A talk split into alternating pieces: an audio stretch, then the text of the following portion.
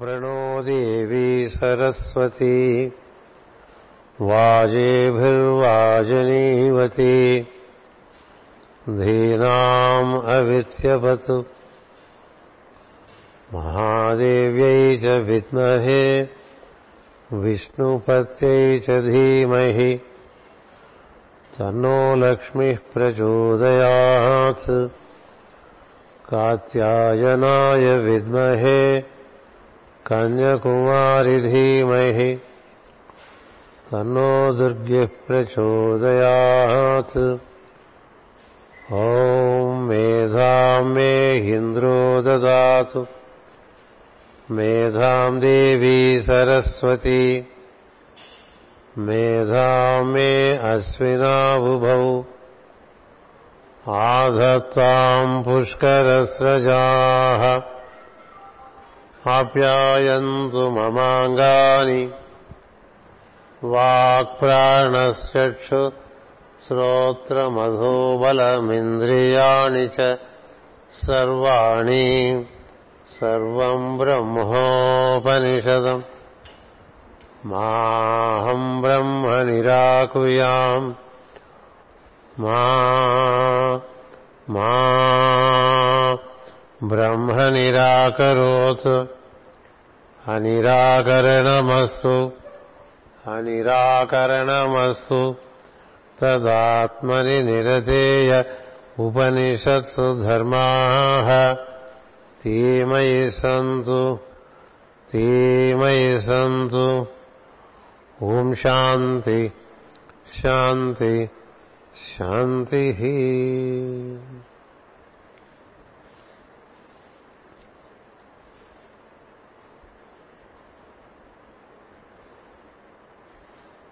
సభకు నమస్కారం.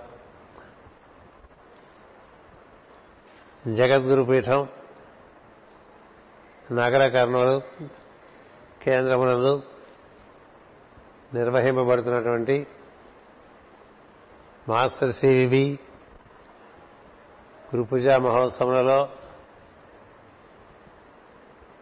పాల్గొనుతున్నటువంటి సోదర సోదరి బృందములకు నా హృదయపూర్వకటి నమస్కారములు. నగర కర్నూలు ఎందు మాస్టర్ సివివి యోగము మాస్టర్ ఈకి గారు ఇచ్చినటువంటి జీవన విధానము అందు సమస్తమును అంతర్యామిగా దర్శనం చేసేటువంటి వైభవను అనుభవించుటకు కృషి సలుపుతున్నటువంటి సాధక సోదరులు ఎందరో ఉన్నారు. ఐదు మార్లు నగర కర్నూలు కేంద్రం. నేను యాత్ర చేసి అతడ ప్రసంగించడం జరిగింది. అసలు ఉండేటువంటి సోదర బృందానికి జ్ఞానంలో చక్కని ఆసక్తి ఉన్నది. జిజ్ఞాసపరులు ఎంతోమంది ఉన్నారు. అది కారణంగా ఆ కేంద్రము జీవిస్తూ ఉండటమే కాకుండా పూర్వాభివృద్ధి కూడా చెందుతూ ఉన్నది. ఆ కేంద్రం గణపతి అయినటువంటి సోదరుడు రామేశ్వరయ్య గారు ఇనుమడించిన ఉత్సాహంతో జగద్గురు పీఠం అనుసరించేటువంటి జీవన విధానాన్ని తాము అనుసరిస్తూ తమ బంధుమిత్రులందరి చేత కూడా దాన్ని ఆచరింపజేసే విధమైనటువంటి స్ఫూర్తినిస్తూ కేంద్రాన్ని నిర్వహిస్తూ ఉన్నారు. ఈ సందర్భంలో స్వర్గీయ సోదరులు శ్రీ జగన్మోహన్ రావు గారు చేసినటువంటి కృషి మరువ శక్యం కాదు. శ్రీ జగన్మోహన్ రావు గారు రామేశ్వరయ్య గారి కోరిక మీద నగర కర్ణంలో పట్టణంలో హోమియో వైద్యాలయం నిర్వర్తిస్తూ అక్కడికి వచ్చినటువంటి వారందరికీ కూడా క్రమముగా యోగము పరిచయం చేసి మాస్టర్ సివివి యోగం అటుపైన మాస్టర్ గారు ఇచ్చినటువంటి జీవన విధానాన్ని పరిచయం చేశారు. దాన్ని దశాబ్దం పైగా రామేశ్వరయ్య గారు అకుంఠితమైన దీక్షతో నిర్వర్తిస్తూ అన్ని కార్యక్రమాలు నిర్వర్తిస్తూ ఉన్నారు. వారి వారు వారు వారి బృందము జగద్గురు పీఠంలో ఎక్కడ కార్యక్రమాలు జరిగినా వారందరూ కలిసి వచ్చి ఆ గురు పూజల్లో పాల్గొనడం అనేటువంటిది ఒక పరిపాటి అయిపోయింది. ఇనుమడించినటువంటి స్ఫూర్తితో కార్యక్రమాలు నిర్వర్తిస్తుంటారు రామేశ్వరయ్య గారు. ఆ స్ఫూర్తి వారికి మాస్టర్ గారు సోదరులు జగన్మోహన్ రావు గారి రూపంలో వారు మాధ్యమంగా అందించడం జరిగింది. మాస్టర్ సాన్నిధ్యాన్ని నిత్యం అనుభవించేటువంటి సోదర బృందము నాగర కర్నూలులో ఏర్పడి ఉన్నది. అంతేకాక రామేశ్వరయ్య గారి కుటుంబ సభ్యులందరూ కూడా ఈ ఋషి ప్రయుక్తమైన మార్గమునందు చక్కగా కృషి సలుపుతూ వినయ విధేయతలతో ముందుకు సాగుతూ ఉన్నారు. ప్రతి సంవత్సరం వలనే ఈ సంవత్సరం కూడా మూడవ ఆదివారం జూలై నెల మూడవ ఆదివారము గురు పూజలు అని వారు ఒక సాంప్రదాయం పెట్టుకున్నారు. తిథివార నక్షత్రంతో సంబంధం లేకుండా ఒక తేదీ పెట్టుకుని ఆ తేదీ నాడు ఒక దివ్యమైనటువంటి గురుపరమైన కార్యక్రమాన్ని నిర్వర్తించుకోవటం అదే ఒక సాంప్రదాయం. ఎందుకంటే క్రమమైన పద్ధతుల్లో ఒకే పనిని దశాబ్దాల పాటు నిర్వర్తించడంలో మనిషి ఎందు ఉద్ధారణ జరుగుతూ ఉంటుంది. ఏదో ఒక క్రమశిక్షణకు తమను తాము విధేయులై ఉన్నట్లయితే క్రమంగా వారి అందు ఆ శిక్షణ కారణంగా చైతన్యములకు కొంత బలము కలిగి అది విప్పారి ఉన్న లోకాల్లోంచి ఉత్తమ లోకాల్లోకి ఉద్ధరింపబడటం జరుగుతూ ఉంటుంది. అందుచేత ఈ మూడవ ఆదివారం జూలై అనేటువంటిది ఎంతకాలంగానో రామేశ్వరయ్య గారు ఆ విధంగా అక్కడ నిర్వర్తిస్తూ ఉన్నారు. నిజానికి గురు పూజ కార్యక్రమం నిన్న సాయంత్రం రామేశ్వరయ్య గారు ఇచ్చినటువంటి ప్రేయరు ప్రవచనంతో ప్రారంభమై ఈరోజు ఉదయం ప్రేయరు ప్రవచనము శ్రీ రాంప్రసాద్ జోషి బెంగళూరు గణపతి సోదరుడు వారిచే నిర్వహింపబడ్డది. ఆ తర్వాత పూజాది కార్యక్రమాలు నిర్వర్తించుకుని ఉపాహారం స్వీకరించి స్వస్థులై అందరూ ఇప్పుడు ఈ ప్రవచనం వినడానికి సంసిద్ధులై ఉన్నట్లుగా నేను భావన చేస్తున్నా. మనకి ఈ విధమైనటువంటి వర్చువల్ గురు పూజల కారణంగా కొంత మనం కూడా మన యొక్క ఊహా శక్తిని కొంత పెంచుకోవచ్చు. ఎదురుకుండా మనం నగర కర్నూలు సోదర బృందం ఉన్నట్లు అనగా నగర కర్నూలులోనే వేదిక మీద ఆసనలే ఉండి వారిని అందరినీ పరికరిస్తూ పరిశీలిస్తూ పరీక్షిస్తూ పర్యవేక్షిస్తూ చక్కగా మనం ప్రవచనం చేసినట్టుగా భావన చేసుకోవడం వలన మనం కూడా కొంత స్థానికమైన స్థితి నుంచి మన ప్రజ్ఞ కొంచెం భయాలు వెడలుతూ ఉంటుంది. అది కూడా యోగ ప్రక్రియలో ఒకటి. ఇక్కడ కూర్చుని ఎక్కడో జరిగే కార్యక్రమంలో మనం పాల్గొనడం అనేటువంటిది సిద్ధులు చేసే పని. ఇక్కడ కూర్చుని ఎక్కడో జరుగుతున్న కార్యక్రమంలో మనం పాల్గొనటం ఈ రోజున ఒక వైజ్ఞానికమైనటువంటి సౌకర్యం ఏర్పడటం వల్ల వీలుపడదు అందుచేత నగర కర్ణంలో ఉండేటువంటి సోదర బృందము ఇతర కేంద్రములలో ఉండేటువంటి శ్రోతలు అందరినీ హృదయమునందు నిక్షిప్తం చేసుకుని ప్రవచనం చేసేటువంటి ఒక కొత్త శిక్షణ నాకు ఈ సంవత్సరం నుంచి ప్రారంభమైంది. నాతో పాటు ఇతర సోదరులు ఎవరెవరైతే ప్రవచనాలు చేస్తున్నారో వారు కూడా అలాంటి ఒక ప్రక్రియ ప్రారంభమవుతుంది. దీనివల్ల మనకు ఒక చక్కని సదుపాయం కూడా ఏర్పడింది. ఈ ప్రయాణాలు ఈ రైలు టికెట్లు వసతి సౌకర్యాలు ఈ భోజనాలు వీటి గురించినటువంటి బాధ తప్పి కేవలం జ్ఞానమే సరాసరి. ఒకరి నుంచి ఒక అందేట్లుగా దేనికోసమైతే గురు పూజలు నిర్వర్తించుకుంటున్నామో అది మాత్రం మిగిల్చి మిగతావన్నీ కూడా మాస్టర్ గారు కాలం రూపంలో మనకి త్యజింపజేశారనేటువంటి ఒక భావన. అంటే మూలమైన విషయమునందు మనం కేంద్రీకృతమై ఇతర విషయములందు మన మన యొక్క సదుపాయం బట్టి సౌకర్యం బట్టి ఇంటి భోజనం లేకపోతే బృంద భోజనం అటుపైన ఇంట్లో విశ్రాంతి లేకపోతే బృందంలో విశ్రాంతి అటుపైన ప్రయాణం అవసరం లేనటువంటి స్థితి.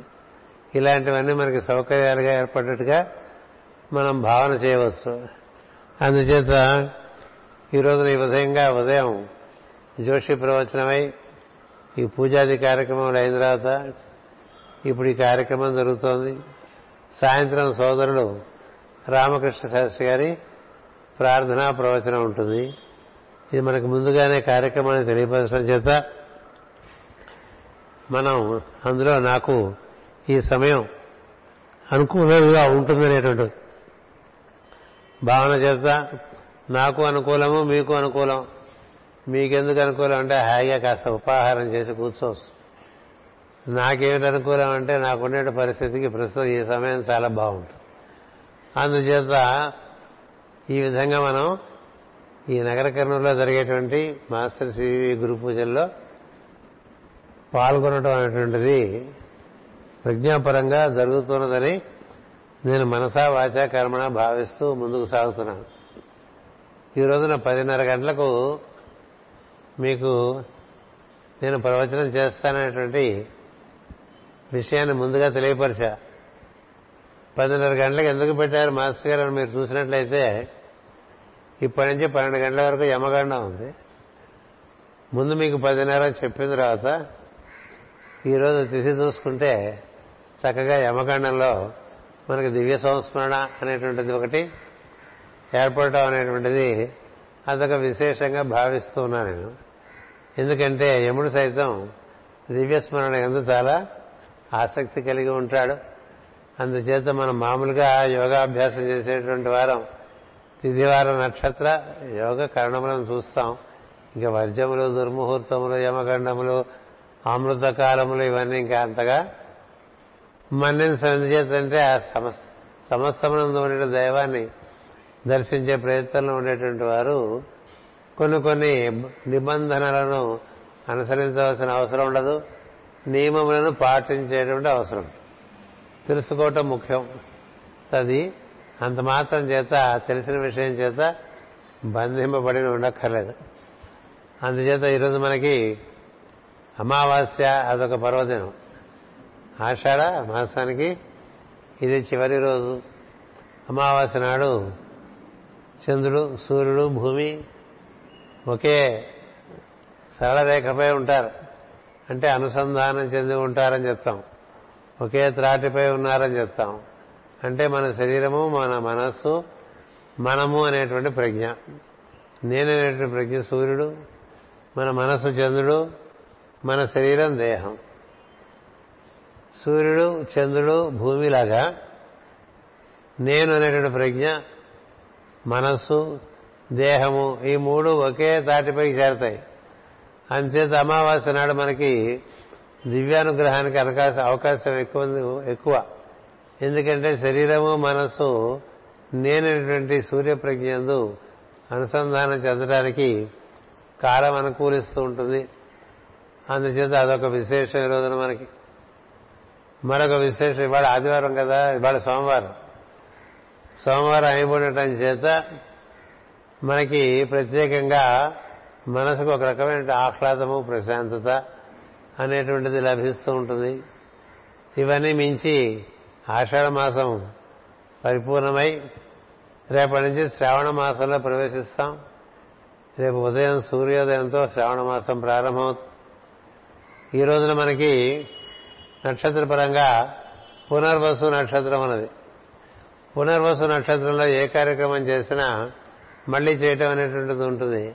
అంటే పై సంవత్సరం కూడా నగర కర్నూలు ఎందు ఈ విధంగా గురు పూజలు తప్పక ఎంతకన్నా వైభవంగా నిర్వర్తింపబడతాయి అనేటువంటిది ఒకటి మనకి గోచరిస్తూ ఉంటుంది.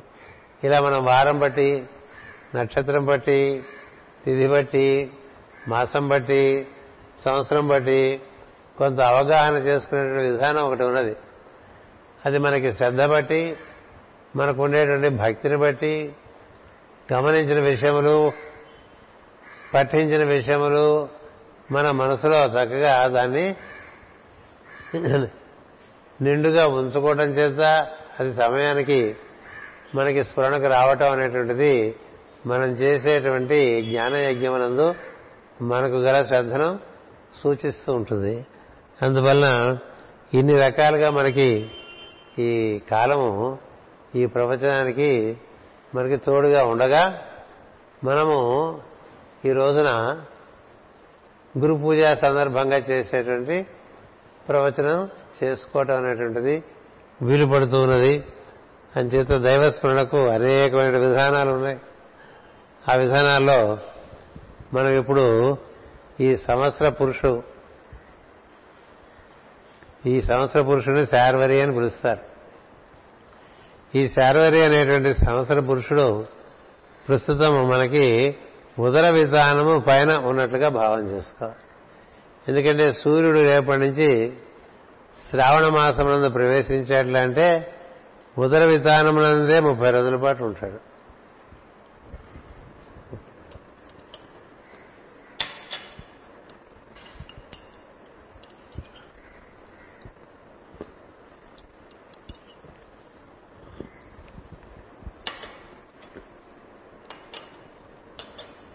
ఈ తీసుకున్న చెంచా నీళ్ళు ఏమిటైనటువంటి ఉత్సుకత మీకేం అవసరం లేదు. అది హోమియో మందు. అది వేసుకుని మీతో మాట్లాడుతున్నాను అనమాట అందుచేత ఈ ఉదర విధానమునందు ప్రజ్ఞ ఉండటం అనేటువంటిది ఒక చక్కని యోగ స్థితి ఉదర విధానం పైభాగం అంతా కూడా ఉత్తమోత్తమైనటువంటి ప్రజ్ఞలతో కూడి ఉంటుంది. ఉదర విధానం పైనే మనకి అనాహత కేంద్రము లేక హృదయ కేంద్రము ఉన్నది. దానిపైన విశుద్ధి కేంద్రం ఉన్నది. ఆ పైన మనకి ఆజ్ఞా కేంద్రం ఉన్నది. ఆ పైన మనకి సహస్రారం ఉన్నది. అందుచేత మనకి ఈ ఉదర విధానం పై భాగం అంతా కూడా దివ్యమైన దివ్యమైన విషయంతో నిండి ఉన్నది. మానవుని యొక్క నిజస్థానం కూడా హృదయ విధానం పైనే. హృదయ విధానం కింద ఉండేటువంటి భాగము మనలో ఉండేటువంటి శరీర పోషణాది కార్యక్రమాలకు సంబంధించిన మనస్సు ఇంద్రియ ప్రవృత్తులు శరీరం యొక్క బలము ఇవన్నీ కూడా మనకి క్రింది భాగాల్లో ఉంటాయి. ఉదర విధానం క్రింద దాన్ని మనం మణిపూరకం స్వాధిష్టానం మూలాధారం అని మూడు కేంద్రాలుగా చెప్తాం. మణిపూరకము స్వాధిష్టానము మూలాధారం అనే మూడు కేంద్రాలు మనకి ఉదర విధానం క్రిందుగా ఉన్నాయి. అనాహతము విశుద్ధి ఆజ్ఞ సహస్రమైనటువంటి నాలుగు కేంద్రాలు ఉదర విధానం పైన ఉన్నది పైన నాలుగు కేంద్రాలు ఉన్నాయి. కింద మూడు కేంద్రాలు ఉన్నాయి. కింది కేంద్రంలో మన మనసు శరీర పోషణకై తాపత్రయపడుతూ ఉంటుంది. తన తను తన వారు తనది అనేటువంటి మూడు విషయములు పోషించుకోవడం కోసం ఈ క్రింది కేంద్రములు మనకు వినియోగపడతాయి. కింది కేంద్రములు మన ఎందు ఉన్నవి జంతువుల ఎందు కూడా ఆ కేంద్రాలు ఉన్నాయి. జంతువు కూడా తను తాను పోషించుకుంటూ ఉంటుంది తన సంతానాన్ని పోషించుకుంటూ ఉంటుంది తన వారనుకున్న వారందరితో కలిసి ఉంటుంది తనదైన ప్రదేశం ఏర్పరచుకుంటుంది అడవిలో అందులో ఇంకొకళ్ళు వస్తే రా ప్రవేశిస్తే దాన్ని అడ్డగిస్తూ ఉంటుంది. అలాగే మానవుడు కూడా కింది కేంద్రముల్లో ఉన్నప్పుడు అంటే మణిపూరకము స్వాధిష్టానము మూలాధారం. వీటి ఎందు మాత్రమే ఉన్నట్లయితే తను తన వారు తనది ఈ మూడింటిని పోషించుకుంటూ ఉంటాడు. అందుచేత అలా పోషించుకునే మానవునికిను ఒక జంతువుకి పెద్ద తేడా ఏం లేదు అని ఋషులు చెప్తారు. మానవుడు తనకునే ప్రజ్ఞ చేత పై కేంద్రముల ఎందు కూడా ప్రవేశించవచ్చు. పై నాలుగు కేంద్రముల ఎందు ఆయన వసించవచ్చు. అనాహతమునందు వాయువునందు వసించవచ్చు. విశుద్ధి ఎందు ఆకాశమునందు చరించవచ్చు. అటుపైన ఆజ్ఞా కేంద్రమునందు ఆకాశమును దాటినటువంటి స్థితిలో దైవం యొక్క మనస్సులో వసించవచ్చు. అటుపైన సహస్రారమున దైవముతో కూడి ఉండొచ్చు. ఇన్ని అవకాశాలు కేవలం మానవునికే ఉన్నాయి. అందుచేత సంవత్సర పురుషుడు ఈ ఉదర విధానము చేరినప్పుడు ఆ ఉదర విధానం దగ్గర నుంచి క్రింది భాగమునకు పై భాగమునకు సమభా కేంద్రంలో ఉన్నట్లు ఉంటుంది. జంక్షన్ పాయింట్ అనమాట మనం ఈ ఊరి నుంచి ఏదైనా విజయవాడ లాంటి ఊరు వెళ్తున్నాం అనుకోండి. వెళ్తుంటే మనకి రాజమండ్రి ఒక జంక్షన్ పాయింట్గా ఉంటుంది. అలాగే ఈ ఊరు నుంచి మనం హైదరాబాద్ వెళ్తున్నాం అనుకోండి విజయవాడక కేంద్రంగా కనిపిస్తుంది. చెన్నపట్నం వేసిన కేంద్రంగా కనిపిస్తుంది. ఈ విశాఖపట్నం నుంచి కలకత్తా వెళ్తుంటే మాబోటి వాళ్ళకి భువనేశ్వరం అనేటువంటిది ఒక కేంద్రంగా కనిపిస్తుంది. ఇలా రకరకాలుగా మనకి మధ్యస్థమైన మార్గ మధ్యస్థములు ఉన్నాయి. అంచేత ఈ శ్రావణం అనేటువంటిది మార్గ మధ్యస్థాన్ని సూచిస్తుంది. అక్కడి నుంచి మనకి ఊర్ధముఖము అధోముఖము రెండు రెండు బాహువులుగా అందుబాటులో ఉంటాయి. అందుబాటులో ఉంటాయి. అందుకని దాని ఎందు మనం వసించి ఉండటం అనేటువంటిది సింహాసనమునందు కూర్చున్నట్లు అని చెప్తారు. మనం చూడండి దేవతారాధన చేసేప్పుడు కూడా సింహాసనం ఒకటి ఏర్పాటు చేసి దాని మీదకి దేవతను ఆవాహనం చేస్తాం కదా? సువర్ణ రత్న ఖచ్చిత సింహాసనం సమర్పయామి అంటాం కదా. మంత్రం చదువుతాం. ఆ దేవత మనం ఆరాధించే దేవత మన హృదయ విత్తానం అందు చేరితే దాని పాదముల వద్ద మనం కూర్చుని ఆరాధన చేస్తున్నట్టుగా పూజ చేసుకోవాలి. ఏ ప్రతిమనైతే బయట పెట్టుకున్నామో ఆ ప్రతిమను లోక లోపల కూడా దర్శించాలి. ఆ ప్రతిమకి బయట ఉపచారం చేసినట్లే లోపల కూడా తాను ఉపచారం చేస్తున్నట్టుగా భావన చేసుకుంటూ ఉండాలి. ఇట్లా సింహాసనం అనేటువంటిది ఈ ఉదర విధానము పైభాగమునందు ఉంటుంది. అది యోగమునందు ఒక అద్భుతమైనటువంటి ప్రజ్ఞా కేంద్రముగా చెప్తారు. అక్కడ మనకి ఈ శ్వాస యొక్క మూలం కూడా దొరుకుతుంది. శ్వాస యొక్క మూలము అక్కడ మనకి లభ్యమవుతుంది. అందుకనే ఆ ప్రాంతాన్ని సింహపు గుహ అని కూడా అంటారు. సింహపు గుహ. అక్కడ మనం శ్వాసను పట్టాలి. మామూలుగా మనకి ఎన్ని మాటలు చెప్పుకున్నా ఎంతమంది సత్పురుషులు మనకు సోహం అనే మంత్రం చెప్పి సో అంటూ గాలి పీలుస్తూ హమ్ అంటూ గాలి వదులుతూ ఈ గాలి వదిలి గాలి పీల్చే మార్గం మందు మనసు లగ్నం చేయమని చెప్పని వారు ఎవరు ఉండరు. ఎందరో సత్పురుషులు చెప్తూ ఉంటారు.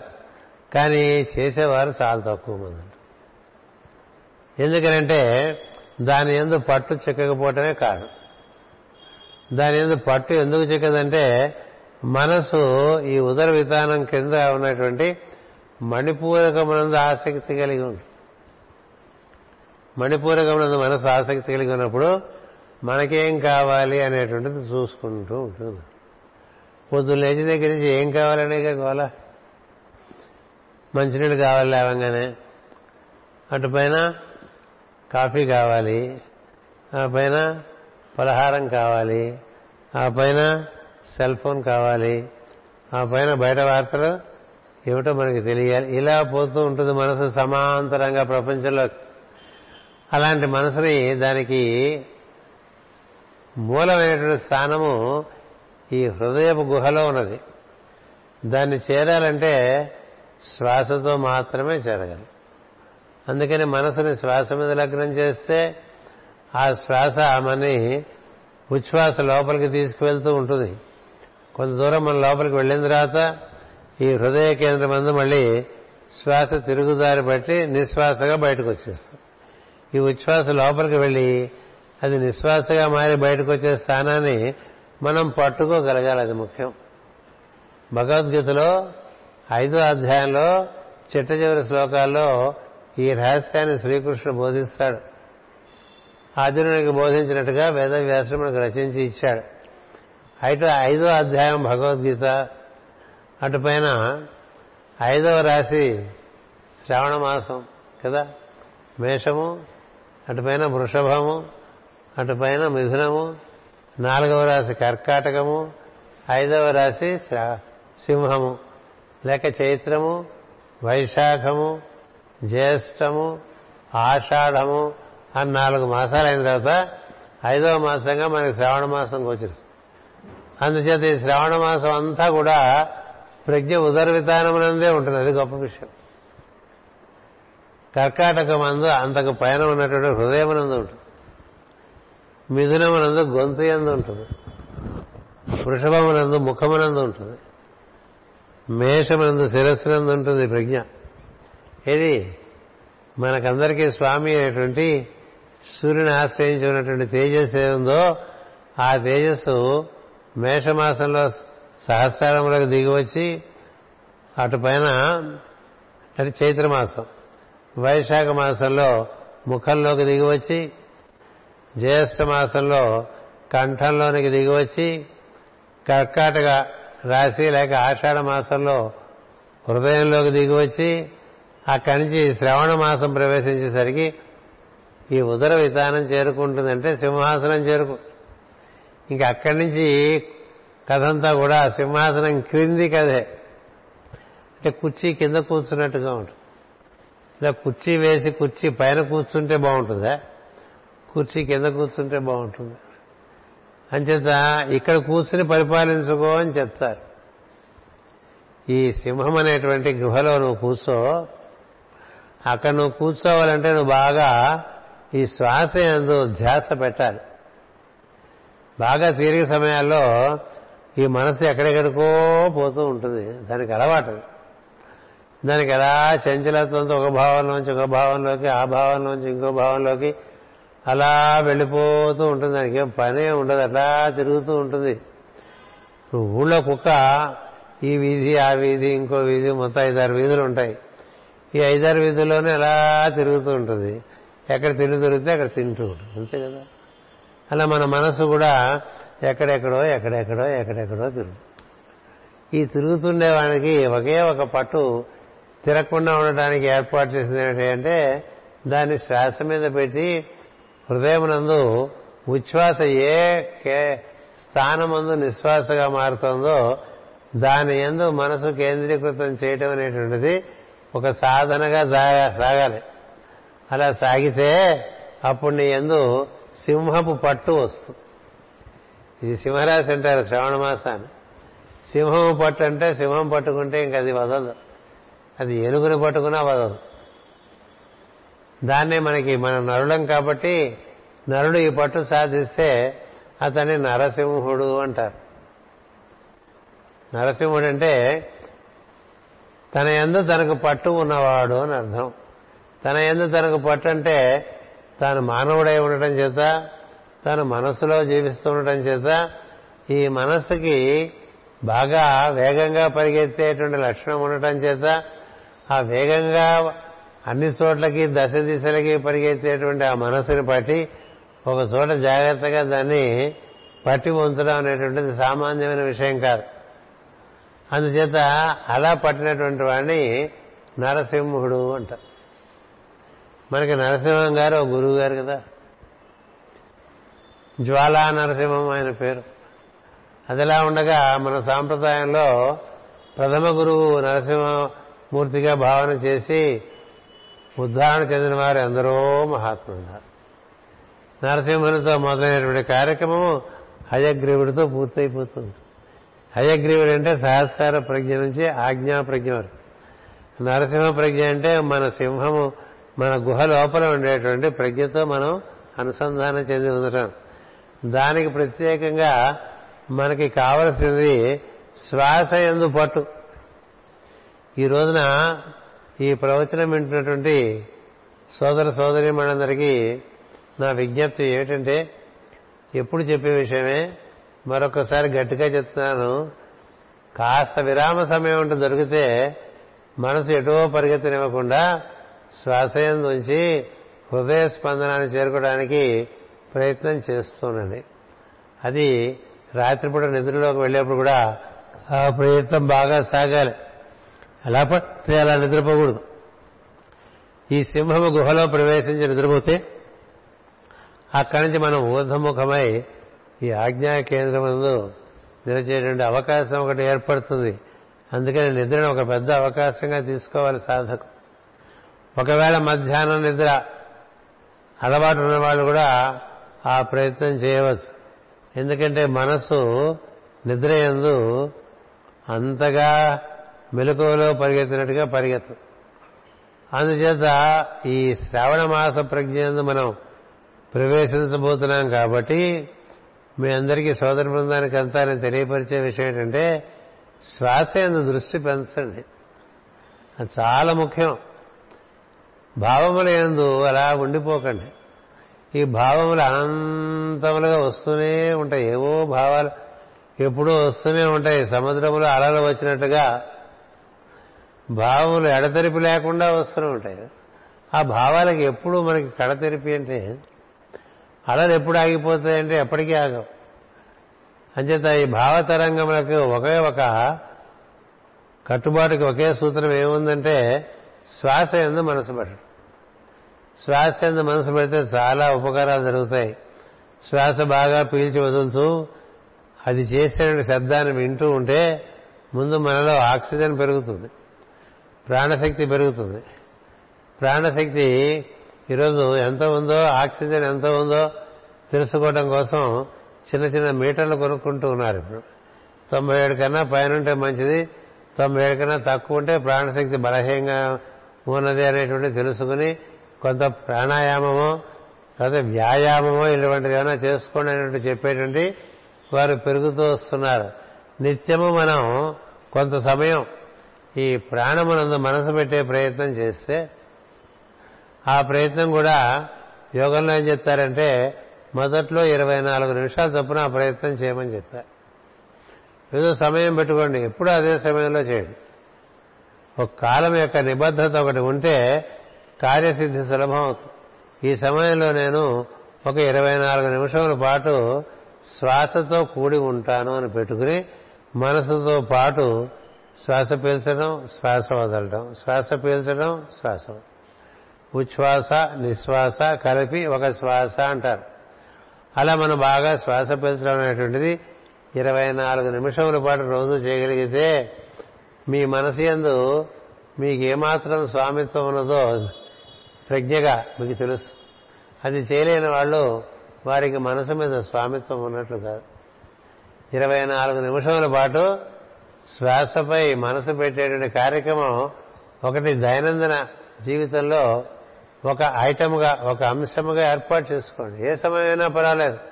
కాస్త తీరిగ్గా కూర్చుని వీలున్నంత వరకు నిఠారుగా కూర్చుని శ్వాస బాగా పీలుస్తూ దాని శబ్దాన్ని వింటూ శ్వాస వదులుతూ దాని శబ్దాన్ని వింటూ ఉండటం అనేటువంటిది ప్రయత్నం చేయండి. బాగా శ్వాస పీల్చినప్పుడు కొంత సమయం అయిన తర్వాత ఇంకా అంత శ్వాస పీల్చవలసిన అవసరం ఉండదు. అలాంటి సమయంలో లోపల నీకు స్పందన వినిపిస్తూ ఉంటుంది. ఆ స్పందనాన్ని వినిపి వింటూ ఉండండి. అలా స్పందనాన్ని వింటూ ఉండేటువంటి వాడు హృదయం యొక్క గుహలో ప్రవేశించి తన యొక్క మనసు మీద పట్టు సంపాదించుకోగలుగుతాడు కలుగుతాడు. అలా కాకపోతే మనసుకు విశ్రాంతి ఉండదు. మనసుకి తన మూల స్థానానికి వెళ్తే తప్ప విశ్రాంతి రాదు. అలా తిరుగుతూ తిరుగుతూ తిరుగుతూ తిరుగుతూ అలా వాలిపోతుంది. ఎంతోమంది పనులు చేస్తూ మధ్యలో పడుకుని పోతారు. కదా? అలాగే పొద్దునుంచి మధ్యాహ్నం వరకు పనులు చేస్తే అలసిపోయి మధ్యాహ్నం పడుకుంటాం. మధ్యాహ్నం నుంచి సాయంత్రం వరకు పనులు చేస్తుంటే మళ్ళీ సాయంత్రం వచ్చేస్తుంది. మనం అవసరం లేదనుకున్నప్పుడు నిద్ర సమయం కానప్పుడు కూడా నిద్ర ఎందుకు వస్తుందంటే మనసు విపరీతంగా మనకి ఆలోచన పరంగాను కార్యక్రమాల పరంగాను తర్వాత మాటల పరంగాను ఎన్నో ఎంతో మనలో ఉండేటువంటి శక్తిని వెచ్చింపజేస్తుంది కాబట్టి త్వరగా మనకు అలసట కలగటం నీరసం రావటం నిద్ర రావటం ఇలాంటివన్నీ జరుగుతూ ఉంటాయి. అలా జరగకుండా ఉండాలంటే రోజులో ఇరవై నాలుగు నిమిషాలు కనీసం ముందు ఏర్పాటు చేయండి. అంతేకాదు మీరు నచికేతన యొక్క ఉపాఖ్యానం చెప్పినప్పుడు అందులో ఇంకా ముందు పాఠాలు కూడా చెప్పా. అంటే అవకాశం అంటే ఇరవై నాలుగు నిమిషాలు తప్పున రెండు సార్లు చేయండి రోజులో. రెండు సార్లు చేయండి. అప్పుడు నలభై ఎనిమిది రోజులు నలభై ఎనిమిది నిమిషాలు అవుతుంది. పూర్తిగా ప్రాణాయామం యొక్క ఫలం మనకు దక్కాలంటే డెబ్బై రెండు సార్లు చేయమని చెప్తారు. సో డెబ్బై రెండు సార్లు కనుక మనం ప్రాణాయామం చేయగలిగితే మనసుకి తన యొక్క మూలస్థానం చేరి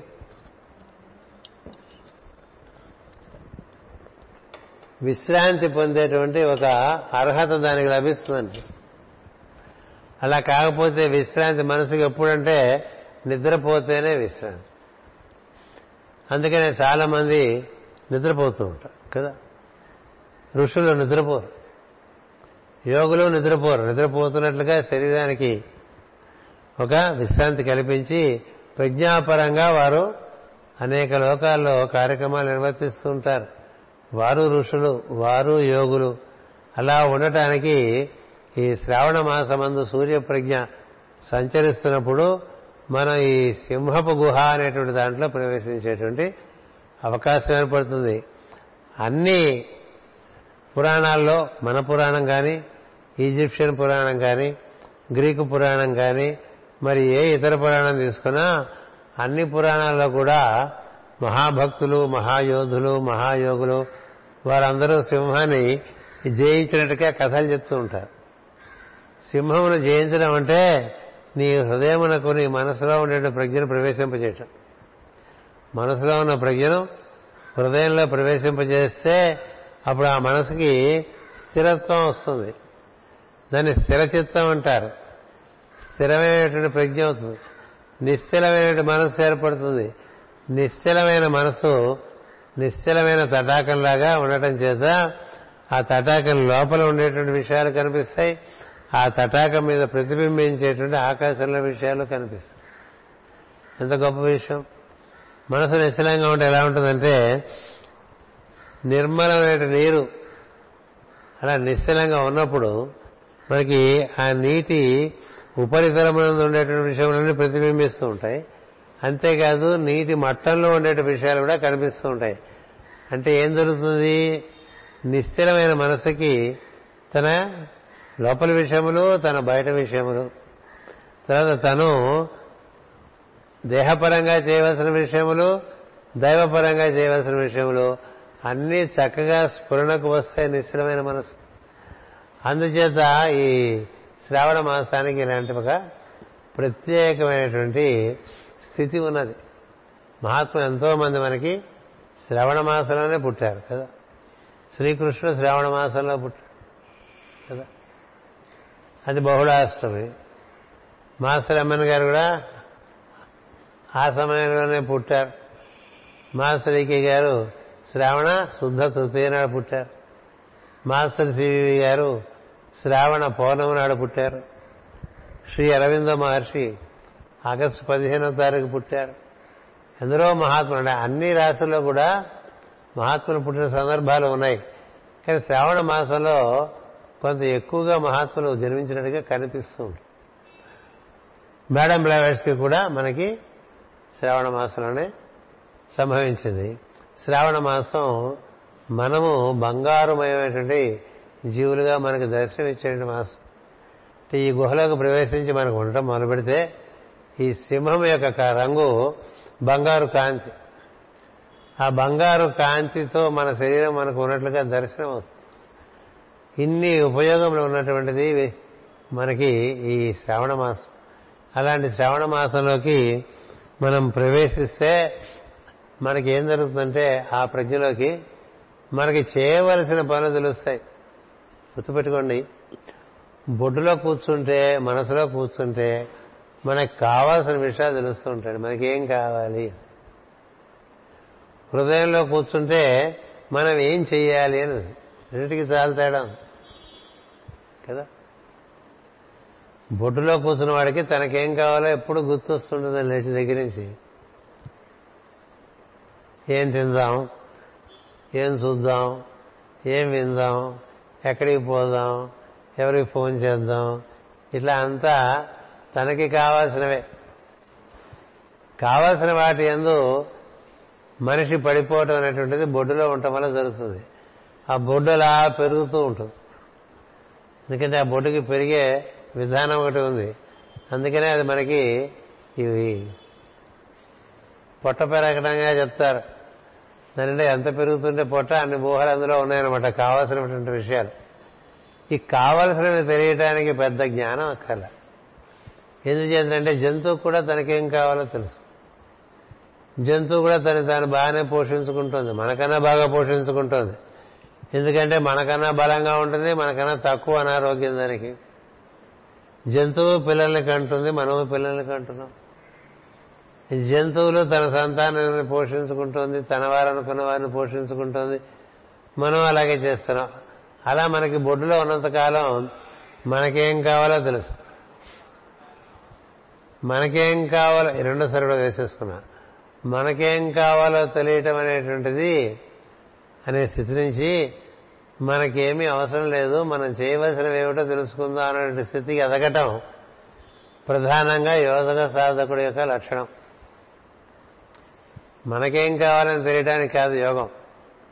మనకు కావాల్సిన నిర్వర్తించుకోవడానికి కాదు యోగం. నీకు కావాలి అనేటువంటి స్థితిని దాటించేటువంటిది యోగం. నేనేం చేయాలి చేయవలసినవి ఒకటి ఉంటే కావలసినవి ఒకటి ఉంటాయండి గుర్తుపెట్టుకోండి ప్రతి వారికి వారు చేయవలసిన విషయాలు ఉంటాయి.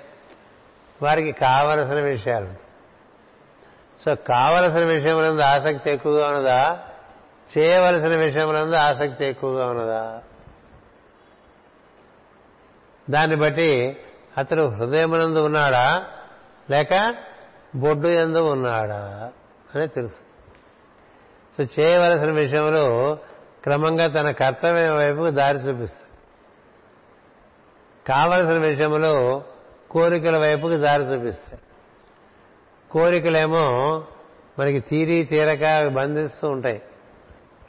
తీరినట్టుగా ఉంటాయి కానీ తీరవు. ఎప్పటికీ తీరవు. అందుకని కోరికల మార్గం ఒకటి ఉన్నది కర్తవ్యముల మార్గం ఒకటి ఉన్నది. ఈ రెండు మార్గాలకి మధ్యస్థంగా నిలబడి ఉండేటువంటిది శ్రావణ మాసం ప్రజ్ఞ. అందుచేత అక్కడ కూర్చున్నటువంటి వారు కావలసినవి చేయవలసినవి సరి సరి సమానంగా సరితూకంగా నిర్వర్తిస్తూ ఇహపర అనుభవాన్ని వైభవాన్ని పొందుతూ ఉంటారు. మనం అంతా సోదరులు ఈ యోగ సాధన చేసేటువంటి సోదరులందరూ కూడా ఈ విధంగా తమ చేయవలసిన పనులు తమకు కావలసిన వాటికి రెండింటికి బేరీజు వేసుకోవాలి. సమతూకంగా ఉండాలి. చేయవలసిన పనికి ప్రాధాన్యత ఇస్తూ ఉంటే కావలసినవి అప్రయత్నంగా సమకూరుతూ ఉంటాయి అనేటువంటి మరొక సత్యం ఉన్నది. నీవు చేయవలసిన పనులు నువ్వు చేస్తూ ఉంటే నీకు వలసినవన్నీ కూడా నీకు ప్రకృతి అమరుస్తూ ఉంటుంది. నువ్వు చేయవలసిన పనులు చేయకుండా కావలసిన వాటి కోసం తిరుగుతుంటే ప్రకృతి నిన్ను బంధిస్తూ ఉంటుంది. అంతే సార్. ప్రకృతి పని బంధించడం కాదు. నీ పరిస్థితి బట్టి బంధిస్తుంది కొంతమందికి ప్రకృతి సహకరిస్తూ ఉంటుంది. ఇప్పుడు దైవం మనకు ప్రకృతి బాగా వినయ విధేయతలతో ఉంటుంది. కదా? అలాగే ఒక యోగేశ్వరుడికి ప్రకృతి అనుకూలంగా ఉంటుంది. అంటే పంచభూతాలు అనుకూలంగా ఉంటాయి. త్రిగుణములు మూడు అనుకూలంగా ఉంటాయి. ఏదైనా ఒక సత్కార్యం చేయాలంటే మూడు గుణములు ఐదు భూతములు చక్కగా సహకరిస్తాయి. అంతేగాని ఆ సమయంలో గొంతు నొప్పి రావటం ఆ సమయంలో జ్వరం రావటం ఆ సమయంలో రాలేక ఏవో అడ్డుపడటం అలా ఉండవు. ఎందుకు ఉండవు అంటే వారి అందరి ప్రకృతి బయట ఉన్న ప్రకృతి చక్కగా వారికి సహాయ సహకారాలు అందిస్తూ ఉంటుంది. ఎందుచేత? వారు చేయవలసిన పనుల్లో ఉండటం చేత. అందుచేత ఈ హృదయమునందు ఉండటం చేత చేయవలసిన పనులు తెలుస్తుంటాయి. బొడ్డు ఎందు ఉండటం చేత కావలసిన పనులు తెలుస్తూ ఉంటాయి. ఈ చేయవలసిన పనులు చేస్తూ ఉంటే క్రమంగా జీవుడు అతనికి బంధ విమోచనం కలుగుతుందండి. అన్నిటి నుంచి బంధ విమోచనం ఎవరైతే కర్తవ్యోన్ముఖులై ఉంటారో వారిని ప్రకృతి అంతగా బంధించదు. మహాత్ముల కథలన్నీ అలాంటివి. మీరు ఏ మహాత్ముల కథ చదువుకున్నా వారి కథలో కనిపించేది ఏంటంటే వారు చేయవలసిన పనుల ఎందు ఆసక్తితో వాటికి సమర్పణ చెంది ఉండటం చేత జరగవలసినవే జరుగుతూ ఆటంకములు తగ్గిపోతూ వస్తుంది. కొంతమందికి పని మొదలు పెడితేనే ఆటంకాలు వచ్చేస్తుంటాయి కదా. పైగా తెలుగు వారికి ఒక రోజు పని చేస్తే రెండో రోజే ఆటంకం వస్తుంది. అందుకనే మనకి ద్వితీయ విగ్రహం లేకుండా చూసుకోమంటారు. రెండు రోజులు చేయగలిగితే చాలాను మూడో సంగతి రాసి చూద్దాం లేదు అలాంటి పరిస్థితి కాకుండా ఎప్పుడూ నువ్వు లేవంగానే నేనేమి చేయవలను అనే ప్రశ్న పుట్టింది. బ్రహ్మదేవుడికి ముందు సృష్టిలోంచి మెరుపు రాగానే మొట్టమొదట నేనెవరినైనా ప్రశ్న వచ్చింది. నువ్వెవరివో తెలుసుకోవడం ఇంపార్టెంట్ కాదు. నువ్వేం చేయాలో తెలుసు అందుకని ఎలా తపస్సు చేస్తే ఏం జరగలేదు సరే అలాగే మనం ఉన్నాం కదా మనం ఏం చేయాలి అని ప్రశ్న వచ్చింది. సో ఏమి చేయవలను అని ప్రశ్న వేసుకుంటే కిం కర్తవ్యం? అప్పుడు దైవం కనిపించి ఏం చేయాలో చెప్పి అవి చేస్తూ ఉంటే క్రమంగా దైవం దగ్గరయ్యాడండి. దైవం మనకి చేరువు కావాలంటే మనం చేయవలసిన పనులు చేస్తూ ఉన్నప్పుడు దైవం మన దగ్గర అవుతాడు. దైవం దగ్గరికి మనం చేరాలనే కోరిక ఉందనుకోండి చేరలేం దైవం దగ్గరే ఉపాయాలు మనం చూసుకోవాలి తప్ప మనం దైవం దగ్గరికి వెళ్ళే ప్రయత్నం దానివల్ల అంత సఫలీకృతం కాలేము. అది మనకి చాలా ప్రయత్నంతో కూడి ఉంటుంది. ఎక్కడో ఉంటారు అలా ప్రయత్నం చేసేటువంటి వాళ్ళు అందరూ చేయలేరు. సూర్యకాంతి మన దగ్గరికి రావటం సులభం. మనం సూర్యుడి దగ్గరికి వెళ్ళటం కష్టం. అందుకని సూర్యకాంతి మన దగ్గరికి వచ్చేట్లుగా మనం అమర్చుకున్నాం అనుకోండి మన నివాసం. అప్పుడు మనకి ఆ కాంతిలో మనం చక్కగా చేయవలసిన మనం చేస్తూ ఉంటే అంతకింతకి అంతకంతకి సూర్యకాంతి మనలో పెరుగుతూ వస్తుంటుంది. అందుకనే ఈ సింహరాశి శ్రావణ మాసానికి అధిపతిగా సూర్యుడినే చెప్తుంది జ్యోతిష శాస్త్రం. సూర్యుడే ప్రధానమైనటువంటి గ్రహముగా ఆరాధ్య దైవముగా శ్రావణ మాసం చెప్తూ ఉంటుంది. ఆ శ్రావణ మాసపు కాంతే బంగారు కాంతి. అలాంటి కాంతి మనకి హృదయం గుహలో దొరుకుతుంది. ఆ హృదయంలోకి మనం ప్రవేశించాలంటే చేయవలసిన పనులు చేయాలి. కావలసిన కోరుకోవటం కాదు దేవుడి దగ్గర చేయాలి. ఏం చేయవలను అంటే ఇప్పుడు నాకు ప్రస్తుతం మీకు చెప్పి ఏంటంటే ప్రాణమునందు మనసు లగ్నం ప్రాణ ప్రవృత్తి ఎందు మనసు నిలబెట్టండి. ఆ ప్రాణము ఈ మనసు రెండు కలిస్తే ఈ రెండు ఒకే ఒక ప్రజ్ఞకు సంబంధించినటువంటి రెండు పాయలు. మనోప్రజ్ఞ ఒక పక్క వెళ్తూ ఉంటే ప్రాణప్రజ్ఞ ఒక పక్క వెళ్తూ ఉంటే ఈ రెండు మూలంగా హృదయం అందరి స్పందనలో ఉంటాయి. అక్కడికి చేరేసరికి నీ మనసు ఎందు భావములు తగ్గిపోతూ వస్తాయి? నీ శ్వాస యొక్క వేగము తగ్గిపోతూ వస్తుంది. క్రమముగా స్పందమునందు స్పందనమునందు మనసు నిలిచేసరికి భావముల యొక్క తీవ్రత బాగా తగ్గిపోతుంది ఆకాశం చేరినటువంటి మనసులాగా తయారవుతుంది. అందుచేతే అట్లాంటి వాడిని హృదయాకాశము చేరినవాడు అని చెప్తారు. ఏం చేద్దంటే వాయువు ద్వారా మనం ఆకాశం చేరాలి. ఈ అనాహత పద్మము లేక కేంద్రము అది వాయు సంబంధితమైన కేంద్రం. అక్కడి నుంచే మన వాయువు యొక్క ప్రక్రియ అంతా కూడా శరీరం అంతా నిర్వర్తింపబడుతున్నది. అందుకని మనం మనసు అనే ప్రజ్ఞ మనకి అగ్నితత్వంతో కూడి ఉంటుంది. అగ్ని కన్నా పై స్థితిలో ఉండేటువంటిది వాయువు. వాయువు కన్నా పై స్థితిలో ఉండేటువంటిది ఆకాశం. అంచేత అగ్ని స్వరూపులైనటువంటి ఈ మానవ ప్రజ్ఞ శ్వాసను అనుసరించి ప్రాణాయామమును కనుక సిద్ధింపజేసుకోగలిగితే అతడు వాయు ప్రజ్ఞలోకి ప్రవేశిస్తాడు. వాయు ప్రజ్ఞలోకి ప్రవేశిస్తే మనకు తెలిసేది ఏంటంటే మన ఎందు చాలా విషయంలో మనము చేయకయే జరుగుతున్నవి అని తెలుసు. కొన్ని జరుగుతూ ఉంటే కొన్ని మనం చేస్తూ ఉన్నాం. కొన్ని జరుగుతూ ఉంటే కొన్ని మనం చేస్తూ ఉన్నాం. శ్వాస జరుగుతూ ఉంటే మనసు పనిచేస్తాం కదా? స్పందనం పనిచేస్తుంటే శ్వాస మనసు పనిచేస్తుంది. స్పందనం మనం ఏం చేయట్లే అదే పనిచేస్తుంది. శ్వాస మనం చేయట్లా అదే పనిచేస్తుంది. మనసు మనం దాన్ని నిర్వర్తిస్తుంది అంచేత మనస్సు ద్వారా ఇంద్రియములు శరీరాన్ని నిర్వర్తించేటువంటిది ఇది చేసే భాగంగా ఉంటుంది. అందుకని ఉదర విధానం క్రింది భాగం అంతా కూడా మనలో చేసే భాగంగా ఉంటుంది. క్రియ. అటు పైన జరిగేటువంటిది దివ్యక్రియ. దివ్యక్రియ అంటే మనం చేయకుండానే జరుగుతూ ఉంటుంది అది. అదేమిటి? శ్వాస స్పందనము. అటు పైన మనకి సంకల్పములు కలుగుట ఇవన్నీ మన చేతిలో లేవు. మనకి సంకల్పములు కలగటం కానీ మన ఎందు స్పందన కలగటం కానీ మన ఎందు శ్వాస జరగటం కానీ మనకి మెలకువ రావటం కానీ మనకి నిద్ర కలగటం కానీ ఇవన్నీ మన చేతుల్లో లేని విషయాలు మన ఎందు నిర్వర్తింపబడుతూ ఉన్నాయి. అవి మన ఎందు జరుగుతూ ఉన్నాయి. కొన్ని జరిగే ఉండగా కొన్ని చేసే ఉన్నాయి. అందుకునే మనం ఎప్పుడూ ఏదో ఒకటి చేసేటువంటి మనసును తీసుకెళ్ళి మనం కనుక శ్వాస ద్వారా స్పందనలో కూర్చోబెడితే జరిగేటువంటి విషయాల్లో ప్రవేశిస్తాం. జరిగేటి విషయాల్లో ప్రవేశించినప్పుడు ఇక చేయవలసిందే ఉండదు అవి జరుగుతూ ఉంటాయి. మీరు ఇక్కడి నుంచి ఏదైనా ఒక ఊరు ప్రయాణం వెళ్దాం అనుకుంటే ఓ బస్ స్టేషన్కో ఓ రైల్వే స్టేషన్కో ఓ ఎయిర్పోర్ట్కో వెళ్ళి అక్కడ బస్సో ట్రైను విమానమో ఎక్కే వరకే మీ పని. ఎక్కి అందులో కూర్చున్న తర్వాత ఇంకా మీరేం చేయగల ప్రయాణం సాగు కదా?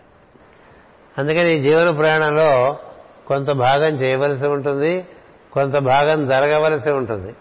ఈ జరగవలసినటువంటి భాగం అంతా కూడా ఉదర విధానం పైన నిక్షిప్తమైనది చేయవలసినటువంటి భాగం అంతా కూడా ఉదర విధానం కింద భాగంలో ఉన్నది. అంచేత ఈ పై భాగంలోకి వెళ్ళిన వాడికి చేయవలసిన విషయాలు అంతగా తట్టవు. అందుకని కావలసిన విషయం అనేదే పట్టు ఉంటుంది ఆ పట్టు కూడా ఎలా ఉంటుందంటే విడుపులైన పట్టులాగా ఉంటుంది ఆ విడుపులైన పట్టు వల్ల బాగా తను తాను బిగించుకోవటం ఉంటుంది. దేని ఎందు? విడుదల ఉండదు మనసు. అన్నిటి ఎందు పట్టుదల పెరుగుతూ ఉంటుంది. ఇక్కడ పట్టుదల పెరగడం కన్నా భావాల్లో హృదయంలో పట్టుదల పెంచామనుకో అంటే పట్టు పెంచామనుకో అంటే స్పందన మనందు పట్టు చిక్కిందనుకోండి. స్పందన మనందు పట్టు చిక్కిన వాడు వాడు ఈ లోకమే కాక ఇతర లోకములలో కూడా ప్రవేశించి తదనుగుణమైనటువంటి వెలుగులతో కూడినటువంటి అనుభూతిని పొందవచ్చు. హృదయం నుంచి కంఠం వరకు ఉన్నటువంటి దారిలో అనేక అనేకటువంటి రంగుల లోకాలు దర్శనం చేయొచ్చు. కంఠం చేరేసరికి ఆకాశాన్ని చేరుకోవచ్చు. అక్కడి నుంచి ఆజ్ఞ చేరుకునేప్పటికీ మహదాకాశం చేరుకోవచ్చు. ఈ ఆకాశానికి మహదాకాశానికి మధ్య సమస్తమైనటువంటి ఋషులు గంధర్వులు కిందరులు కింపురుషులు మీరు ఏమైనా చెప్పండి ఏమైనా అక్కడే ఉన్నాయి. అంచేత మనకి ఈ ఆజ్ఞా కేంద్రం చేరుకోవటం వరకు మనకి కథ ఉన్నది. అటుపైన సహస్రారం కథ ఉన్నది. ఇలా మనం నిర్వర్తించుకోవాలంటే ఇలా శ్రావణ మాసం రాగానే ఈ ముప్పై రోజులు ఒక దీక్షగా మనం శ్వాసేందు మనసు పెట్టేటువంటి అలవాటు మనసుకు ఏర్పాటు చేయాలి. ఆ తర్వాత మానేయకూడదు. అలవాటు ఎలాగో ఏర్పడింది కాబట్టి దాన్ని కొనసాగించాలి. అలా ఇరవై నాలుగు నిమిషాలు నలభై ఎనిమిది నిమిషాలు డెబ్బై రెండు నిమిషాలు చేసుకునేటువంటి వాళ్ళు ఉంటారు. అది ఎలా వీలుపడుతుంది? సమయం ఎలా కుదురుతుందంటే నీకు పై విషయం ఆసక్తి పెరుగుతున్న కొద్దీ క్రింది విషయములందు ప్రకృతి యొక్క సహకారం పెరిగి ఈ కార్యక్రమం చేసుకునేటువంటి అవకాశాన్ని ఏర్పాటు చేస్తూ ఉంటుంది. మీరు ఎక్కువ బాధ్యతలు వహిస్తూ ఉంటే సృష్టిలో సృష్టి సౌకర్యాలు ఏర్పరుస్తూ ఉంటుంది ఇప్పుడు ఒక దేశానికి ప్రధానమంత్రి ఉన్నారనుకోండి ఆయనకి సౌకర్యాలు ఎక్కువగా ఉంటాయి. ఎందుచేతంటే ఆయన చే పట్టినటువంటి బాధ్యత అటువంటిది కదా. మనకు కూడా విమానం ఉంటే బాగుండు తిరగటం అనుకుంటే దొరుకుతుంది. దొరకదు కదా. ఆయనకి విమానం ఖర్చు లేకుండా దొరుకుతుంది ఎందుచేత? ఎక్కువ బాధ్యత వహిస్తున్నాడు. అలాగే జీవుడు కూడా బాధ్యతలు పెంచుకుంటూ ముందుకు వెళ్తూ ఉంటే జీవితంలో సౌకర్యాలు ప్రకృతి ఏర్పాటు చేస్తుంది. మనం ఏర్పాటు చేసుకోవడం కాదు. మనం ఏర్పాటు చేసుకున్నవి మనకి బంధన కలిగిస్తుంటాయి. మనకి ఏర్పాటు చేయబడ్డవన్నీ కూడా మనకి సౌకర్యం కలిగిస్తూ ఉంటాయి. దానికి మీకు ఉదాహరణ చెప్పాలంటే రాధామాధవమే ఇది ఎన్ని ఎంతెంత సౌకర్యం ఎంతెంత మందికి ఏ విధంగా ఏర్పాటు చేస్తుంది? ఎన్నెన్ని సద్గ్రంథాలు ఇక్కడ ఉన్నాయి? ఎంతమంది సత్పురుషుల యొక్క సాన్నిధ్యానికి కావాల్సిన ఏర్పాటు ఇక్కడ ఉన్నది? ఎంతమంది సాధకులకు ఇక్కడ కార్యక్రమం జరిగేటువంటి ఏర్పాటు జరిగింది? ఇవన్నీ దేనివల్ల జరిగినాయి? ఇది నా ఇల్లు అనుకోకుండా అందరిలో అనుకోవడం వల్ల జరిగింది. అందరికీ ఉపయోగపడేట్టుగా మన జీవితాన్ని మనసుకున్నట్లయితే మనకి సౌకర్యాలు పెరుగుతూ వస్తుంటాయి. ఆ విధంగా మనకి ఇలా పెరుగుతూ రావాలి. అలా పెరుగుతూ వస్తుంటే మన క్రమంగా ఈ హంస శబ్దం లోపల ఏదైతే ఉందో ఈ సోహం అనేటువంటి హంస శబ్దము లభించిన వాడిని సింహము అంటారండి. నాలుగు పదాలు ఉన్నాయి మొత్తం యోగానికి సంబంధించి. సింహము సోహం హంస హసౌం అన్నట్టు సింహము. ఎవరు సింహం అంటే ఈ సోహం అనేటువంటి శబ్దం నందు చక్కని అనురక్తి కలిగి దానితో అనుసంధానం చెంది తన ఎందుడైన స్పందనమునందు తాను స్థిరపడినటువంటి వాడిని అటువంటి అలాంటి సింహాన్ని హంస అంట. ఈ సోహంతో అనుసంధానం చెంది ఉన్నవాడిని సింహము అంటారు. ఈ సింహము సోహము హంస హసౌం అనేటువంటిది హయగ్రీవ మంత్రం. అది సహస్రం నుండి ఆజ్ఞ ఆజ్ఞ వరకు దిగి వచ్చేటువంటి ప్రజ్ఞ యొక్క తీరుతనలో దాని యొక్క ప్రణాళిక తెలిసేటువంటి ప్రజ్ఞ. ఇలా మనకి మంత్రాలు ఉన్నాయి. ఇవన్నీ వేటి ఎందు మనకి అనురక్తి కలగలేదనుకోండి అప్పుడు మనకి జరిగేది ఏమిటో తెలుసా? దాన్ని హింస అంట. అంటే మన ఎందు మనకి హింస జరుగుతుంటుంది మన వల్ల చుట్టుపక్కల వాళ్ళందరికీ కూడా హింసే కదా? బాబాయ్ వీడు వచ్చాడా అని భయపడిపోతూ ఉంటారు కదా. మన చూసి భయపడేవాళ్ళు కొంతమంది. ఏం వీడు హింసిస్తాడు. భావపరంగా హింసిస్తాడు. ప్రాణపరంగా హింసిస్తాడు. భౌతికంగా హింసిస్తాడు. ఇట్లా హింసించేవారు మానవ జాతిలో బోళ్ళు మంది కనిపిస్తుంది కదా? ఏదో రకమైన హింస. భావపరము వాంగ్మయము వర్తనము. అంటే వాక్కు మనస్సు శరీరం. ఈ మూడు పట్టుకుని హింసిస్తూ ఉంటాం. ఈ హింస మానేసి ఈ శ్వాసను పట్టుకుని సోహం అనే శబ్దంతో మనం హింస సింహంలాగా లోపలికి ప్రవేశిస్తే అక్కడ హంస శబ్దం మనకి ఇవ్వవలసినటువంటి సమస్తమైనటువంటి శాంతిని అక్కడి నుంచి ఇంతకన్నా ఉత్తమవుతున్నటువంటి లోకాల్లోకి నీకు ప్రవేశించేటువంటి అవకాశం ఏర్పడుతుంది. అంతేకాదు అట్నుంచి తిరిగి రావటం వల్ల నువ్వు సింహంలాగా బయట ప్రపంచంలో ప్రవర్తిస్తూ ఉంటావు. సింహం అంటే రాజు అని అర్థం. మృగరాజు సింహం. అందుకని సింహమునకు పరిపాలక స్థితి వస్తుంటే తోటి జీవులకు సహాయ సహకారములు అందిస్తూ వారి ఎందు తను కోరకయే వారి తనకు స్వామిత్వం లభిస్తుంది. ఇప్పుడు మాస్టర్ గారు మన ఎందు స్వామిత్వం వహించడం వల్ల మన మాస్టర్ గారు ఎందు విధేయులై లేము కదా. మాస్టర్ గారు మన ఎందుకు చూపించినటువంటి స్నేహము ప్రేమ వాత్సల్యము అందించినటువంటి సహాయ సహకారములు దానివల్ల మనకు మాస్టర్ గారు మన మన మాస్టర్ గారికి లోపడ్డాం. ఏ ఉత్తమ గుణములు మనలో ఉండటం చేత మనకి మన చుట్టూ ఉండేటువంటి జీవులు తమకు తాముగా లోపడతారో ఆ స్థితిని సింహస్థితి అంటారు. అలాంటి మనుషుల్ని ది లయన్స్ అంటారు. లయన్స్ క్లబ్ అంటే అలాంటి వాళ్ళు ఉండేటువంటి క్లబ్. అలా పెట్టుకున్నారు ఉత్తమమైనటువంటి ఆదర్శాలు.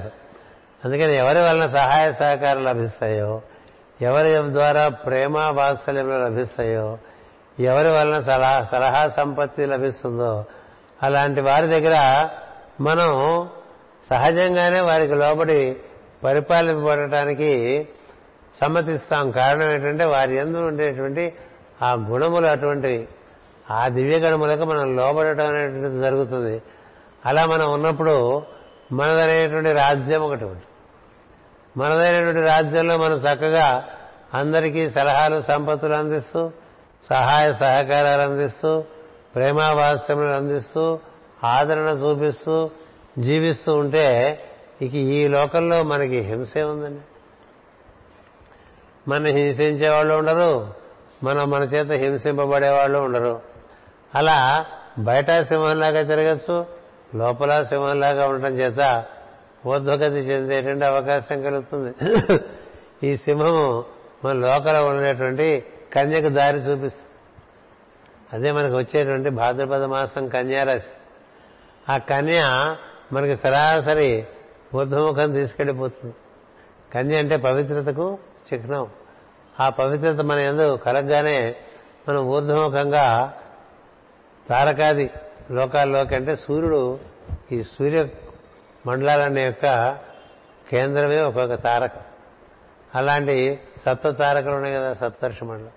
అలాంటి చోట్లకి అలాంటి చోట్లకి అలా మనం ఈ పాలభాగంలోకి చేరామనుకోండి ఎంత అద్భుతమైన లోకాలు అపరిమితమైనటువంటి వైభవము అందము ఆనందము కలిగే లోకాల్లో ప్రవేశించేటువంటి అవకాశం ఈ శ్రావణ మాసం మనకి అందిస్తున్నది. దాన్ని మనం అంతా తప్పకుండా అందేటువంటి ప్రయత్నం చేసుకుంటూ ఉండాలి. అలా కాకుండా మనం ఇలాగే ప్రతి సంవత్సరం ఒక రొటీన్గా చేసిన పనులే చేసుకుంటూ మనలో ఏమాత్రం ప్రజ్ఞా వికాసం కలగకుండా సాగిపోతూ ఉంటే ఒకే ఊరికి ఎన్ని సంవత్సరాలు చేశాం అన్ని సంవత్సరాలు చేశామని అని చెప్పుకోవటమే ఉంటుంది తప్ప ఏం జరిగింది నీ ఎందు వికాసం అంటే అది ఏమీ గోచరింపక ఒక రకమైనటువంటి నిస్పృహ నిరాశ ఇలాంటివి మిగిలిపోతూ ఉంటాయి. అలా జరగకూడదు. మనకి శ్రీకృష్ణ కథలో సింహం దారిని పట్టుకుని కృష్ణుడు ఎలుగుబంటి ఉండేటువంటి గుహకు వెళ్ళినట్టుగా కథ ఉంది. అలాగే ఈజిప్ట్లో కూడా సింహాన్ని స్నేహితుడిగా చేసుకున్నట్టు కథ ఉన్నది. గ్రీకు దేశంలో సింహాన్ని సంహరించిన కథ ఉన్నది. యూదుల కథల్లో కూడా శాంసన్ అండ్ డలైలా అనేటువంటి ఈ శాంసన్ అనేటువంటి ఒక ప్రవక్త ఆయన. ఆయన కూడా సింహాన్ని జయించినట్టుగా ఉంటుంది. అన్ని కథల్లోనే సింహాన్ని జయించడం అనేటువంటిది ఉంటుంది. మనకు కూడా సింహాన్ని జయిస్తేనే ఈ దివ్య సామ్రాజ్యంలోకి సింహద్వారంలోంచి ప్రవేశించినట్లుగా అవుతుంది. మన లోపల ఉండే సింహం మనకి సహకరిస్తేనే మనం లోపలికి వెళ్ళేటువంటి అవకాశం ఉంటుంది. సింహద్వారం సింహద్వారం అంటుంటాం కదా. అందులో నుంచి ప్రవేశించాలంటే అక్కడ ఒక సింహం ఉందనుకోండి. ఎట్లా ప్రవేశిస్తా ఆ సింహాన్ని మచ్చికి చేసుకోవాలి. ఆ సింహంతో స్నేహం చేయాలి. ఆ సింహము సోహం అనేటువంటి శబ్దం ద్వారా మాత్రమే నీకు లోపడుతుంది దానికి నువ్వు శ్వాస మనసు పెట్టి ఆ శబ్దాన్ని వింటూ ఆ స్పందనాన్ని పట్టుకుని లోపలికి వెళ్ళాలి. ఇలా లోపలికి వెళ్తే మనం రాసుకున్నటువంటి విషయాలన్నీ మనకు సత్యమే ఉంటాయి తప్ప లేకపోతే ఈ మహాత్ములు ఈ వాంగ్మయం అంతా మనకి ఇచ్చిందని కూడా పిక్కటి పురాణాలాగా ఉంటాయి. ఎందుకని నీకు దాని ఎందు నీకు కన్ను తెరవబడలేదు. నీ చక్షుషు దాని ఎందు తెరవబడి ఉండటం చేత నీకు కనపడిందే నువ్వు సత్యం నమ్ముతూ ఉంటావు. రామకృష్ణ పరమంశని ఇలాగే అడిగారు. ఏమిటోటో చెప్తారు మీరు పరమహంస మీకు ఏవేవో కనిపిస్తుంటాయి. ఇలా కనిపిస్తే అలా కనిపిస్తే అమ్మవారు ఇలా చెప్పారు అలా చెప్పారంటారు మాకేమీ కనబడమే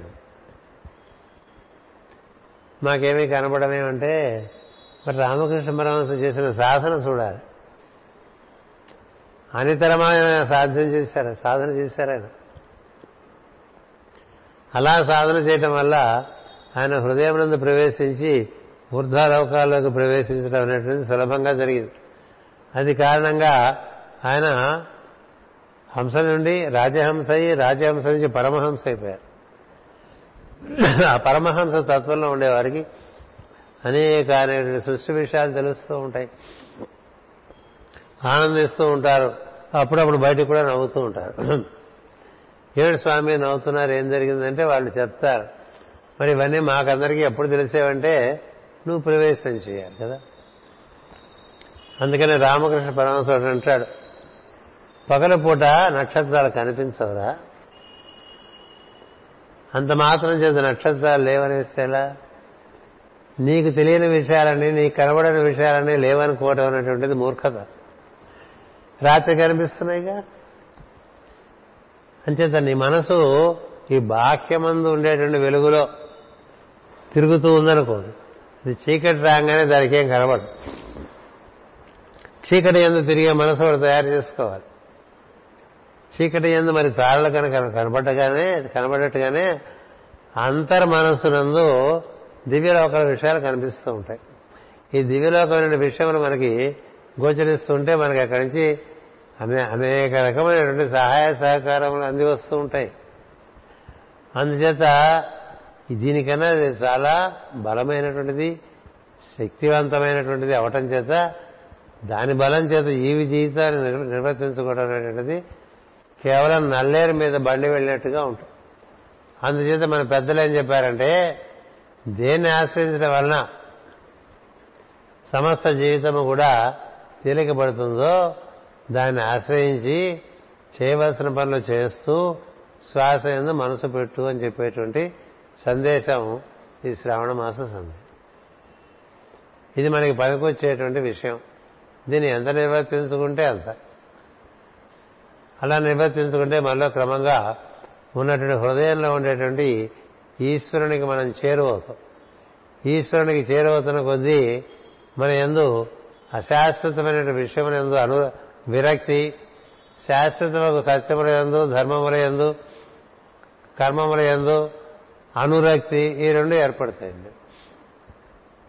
మనకి సత్కర్మాచరణము యజ్ఞార్థ కర్మమునందు అనురక్తి ఎలా ఏర్పడింది? వాటిని అదే విధంగా దైనందినంగా కానీ లేకపోతే ప్రతి వారం కానీ ప్రతి నెల కానీ ప్రతి సంవత్సరం కానీ ఇట్లా సంవత్సరాల తరబడి మనం ఈ కార్యక్రమాలు నిర్వర్తించుకుంటూ ఉంటే మనకి వాటి ఎందు అనురక్తి ఏర్పడింది కదా? మొట్టమొదటగా గురు పూజలకు వచ్చే వాళ్ళకి గందరగోళంగా ఉంటుంది క్రమంగా గురు పూజల లోపలికి ప్రవేశించి అందులో ఉన్నటువంటి వైభవాన్ని అనుభూతి చెందేటువంటి వారికి గురు పూజలకు వెళ్ళకపోతే తోస్తుంది. అలా శరీరం సహకరించకున్నా ఆర్థిక పరిస్థితి అంతగా అనుకూలించి లేకపోయినా ఏదో విధంగా గురు పూజలకు వచ్చేటువంటి వారు మన బృందంలో చాలా మంది ఉన్నారు. అలాంటి వారిలో మనం ప్రత్యేకంగా చెప్పుకోవాల్సినటువంటిది ప్రస్తుతం బాపట్లో ఉన్నటువంటి దంపతి రఘురామ రాఘవయ్య గారు పద్మావతమ్మ గారు. వాళ్ళిద్దరూ అన్ని గురు పూజలకి ఎలా రాగలుగుతున్నారు అనేటువంటిది అందరికీ ఆశ్చర్యం కలిగించేటువంటి విషయం. ఎందుచేతనంటే వారికి ఆ గురు పూజల ఎందు ఆ గురు సాన్నిధ్యం నందు ఏర్పడినటువంటి అనురక్తి వారి యొక్క శరీరమును వారి యొక్క ఆర్థిక పరిస్థితిని వారి యొక్క వయో స్థితిని అన్నిటినీ అధిగమించి పాల్గొనేట్లుగా చేస్తుంది కదా. మనం ప్రతి చిన్న వాటికి పరిమితులు పెట్టుకుని బాధపడిపోతూ ఉంటాం. వీలు పడదు కదా అనుకుంటే ఏది వీలు పడదు వీలు పడదు కదా అంటే ఏమీ వీలు పడదు దివ్యమైన విషయాలకి వీలు పరుచుకోవాలి. నీవు ఎప్పుడైతే ఈ యోగమునందు ప్రవేశించి నిన్ను నీవు తెలుసుకునే ప్రయత్నంలోనో దైవమును తెలుసుకునే ప్రయత్నంలోనో ఉంటావో దానికి ఒక కోడ్ ఆఫ్ కాండక్ట్ ఉన్నది. ఒక నియమావళి ఉన్నది. ఆ నియమావళి నియమావళిని అనుసరించడం కోసమే ఈ ప్రవచనాలన్నీ కూడా. అంటే చేయవలసింది చేయి కావాల్సిన విషయమునందు మనసు తగ్గించు.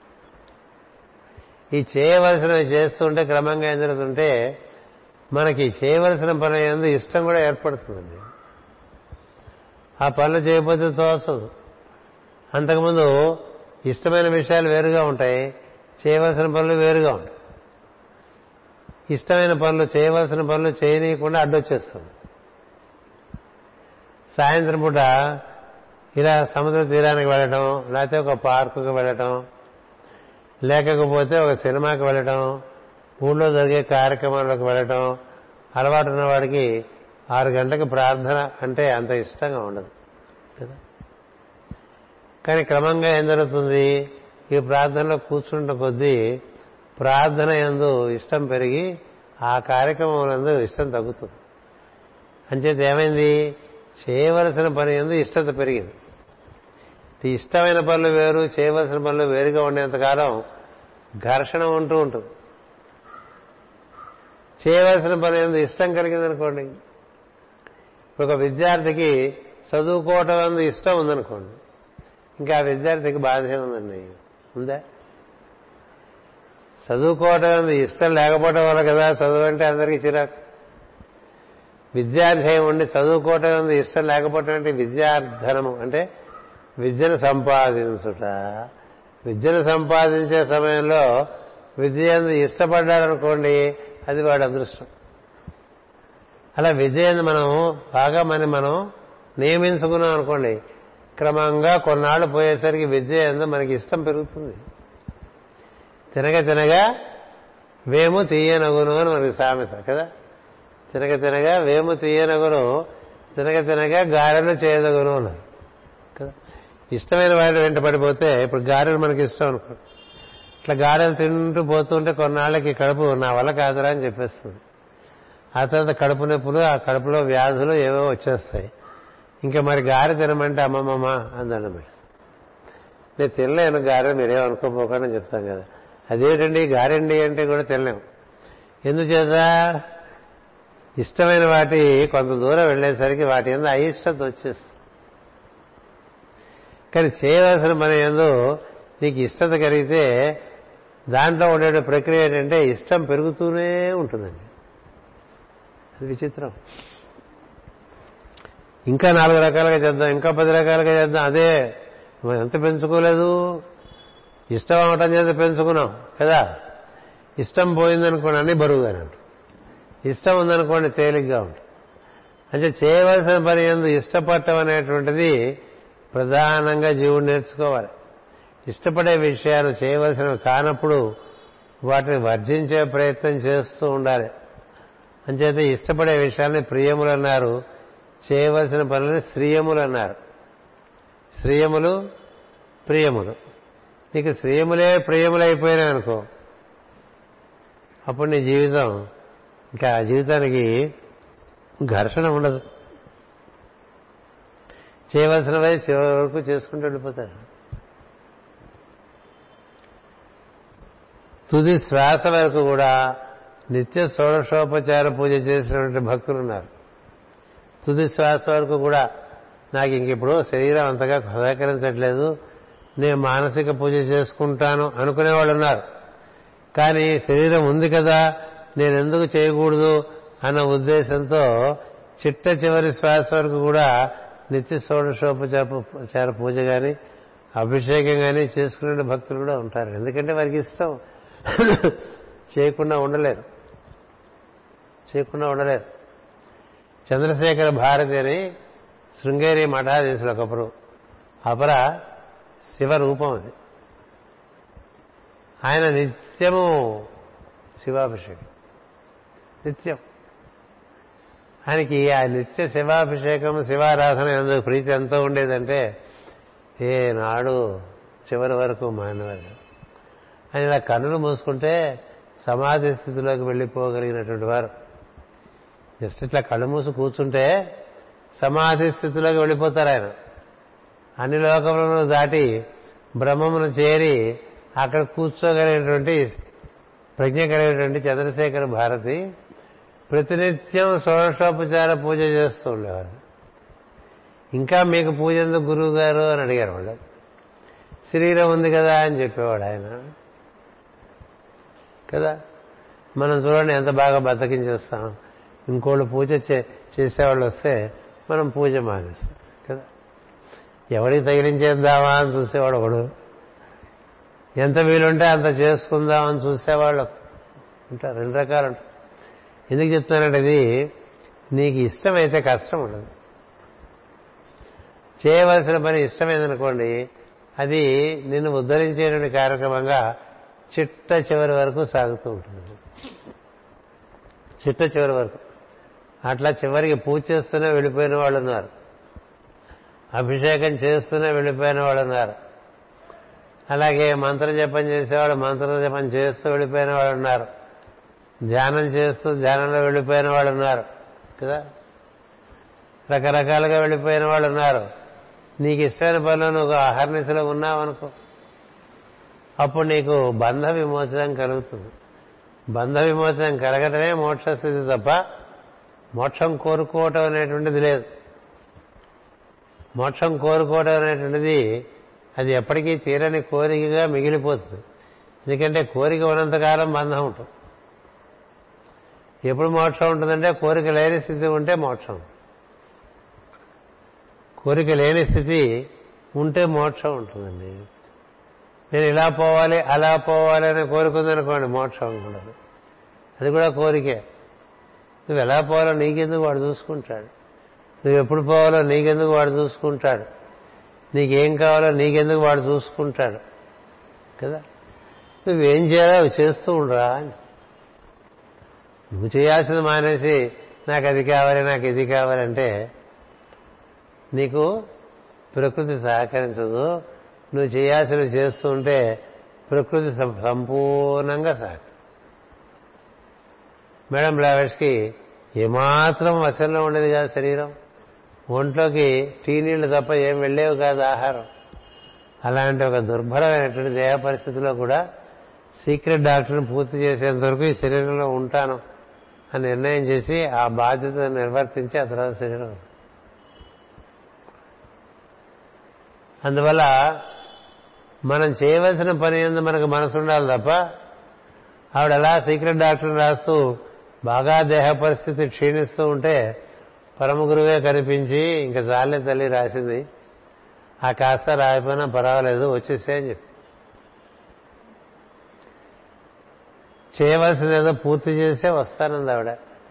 చేయవలసింది పూర్తి చేసి దాన్ని అచ్చుకిచ్చి అంటే ప్రింటింగ్ ఇచ్చేసి ప్రింట్ అయిన పుస్తకం కూడా చూడకుండానే వాడి శరీరం వదిలేస్తుంది ఎంత గొప్ప విషయం. అంటే చేయవలసిన విషయం శ్రద్ధ అనేటువంటిది తెలిసిన వారు చేసే పని. కావలసిన విషయం శ్రద్ధ చూపించేటువంటి వారు తెలియని వారు చేసేటువంటి పని. ఈ రెండు మధ్య వ్యత్యాసం ఉన్నది. ఈ వ్యత్యాసం ఈ రోజున వింటున్న శ్రోతల శ్రోతల శ్రోతలందరూ కూడా గమనిస్తే ముందు చేయవలసిన పనిలోకి మనం ఉద్యమించాలి. అటుపైన వాటికి అనుపానంగా మనసుకి విశ్రాంతి అటుపైన బలము చేకూర్చడానికి శ్వాస ఎందు ప్రవేశించి స్పందనములోకి వెళ్ళాలి. అక్కడ ఉండే ప్రయత్నం చేయాలి తీరిక సమయాల్లో. ఈ రెండు చేయగలిగితే మిగతా కథ అంతా జరిగేది. జరిగే కథకి నువ్వు పెద్ద తాపత్రయపడక్కల్లా రైలుకి కూర్చుంటే అదే వెళ్తూ ఉంటుంది నువ్వు అటు ఇటు అన్ని చూస్తుండు కదా? అలాగే మనకి ఊర్ధ్వముఖంగా ఒక ఒక బండి ప్రయాణం చేస్తూ ఉంటుంది. అందులో ఊర్ధ్వలోకాలన్నీ చూస్తూ ఉంటుంది. కదా? విమానంలో వెళ్తుంటే నదులు పర్వతాలు చూడాలా ట్రైన్లో వెళ్తుంటే దారిలో వచ్చేటువంటి క్షేత్రాలన్నీ చూడాలా పుణ్యనదులు దాటుతున్నావు. దివ్య క్షేత్రాలు చూస్తున్నావు బండి సాగిపోతూనే ఉంది కదా. నువ్వేం చేస్తున్నావు? కూర్చుని చూడలేగా అందుకని చేయవలసింది ముందు వదిలేసి పొందవలసిన వాటి మీద ఆసక్తి ఉందనుకో జరగదు. చాలా మందికి పరమ గురువులు వారు ఉండేటువంటి ఆశ్రమాలు వారు చేసేటువంటి దివ్యమైన కార్యక్రమాలు ఇలాంటివన్నీ తెలియాలనేటువంటి కోరిక ఉంటుంది. అలా కోరుకుంటే దొరకవు అవి. నువ్వు చేయవలసినవి చేసుకుంటూ వెళ్తూ ఉంటే వాళ్ళే నేను అప్పుడప్పుడు ఈ బండెక్కిస్తుంటారు. ఈ బండెక్కించి కూర్చోబెడితే ఇక్కడి నుంచి బయలుదేరి శంబళ వరకు ప్రయత్నం ప్రయాణం చేసి శంబళ వరకు ఏంటి? ఇంకా బయట కూడా వెళ్ళచ్చు. సూర్యుడి వరకు శుక్రుడి వరకు ప్రయాణం చేసినటువంటి ఋషులు ఉన్నారు. మాస్టర్ గారు శుక్రుడి వరకు వెళ్ళొచ్చారు మాస్టర్ సిబివి గారు. అందుచేత మన శ్రద్ధంతా కూడా చేయవలసిన విషయములందు ఉండాలి. అలా చేయవలసిన విషయాల్లో ముఖ్యంగా ప్రాణమునందు మనసు లగ్నము చేయట అనేటువంటిది చేయవలసిన విషయములన్నిటికీ పరాకాష్ట.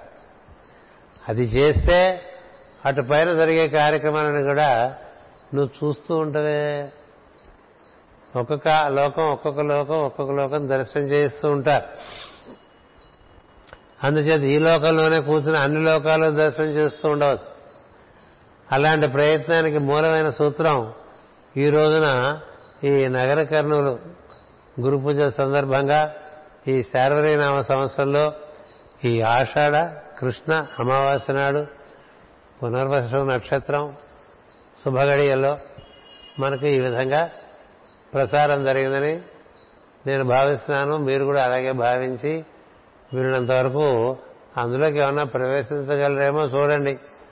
బయట చాలా తిరిగారు. ఇంకా లోపల ప్రవేశిస్తే లోపల చక్కని ప్రయాణం ఉంటుంది.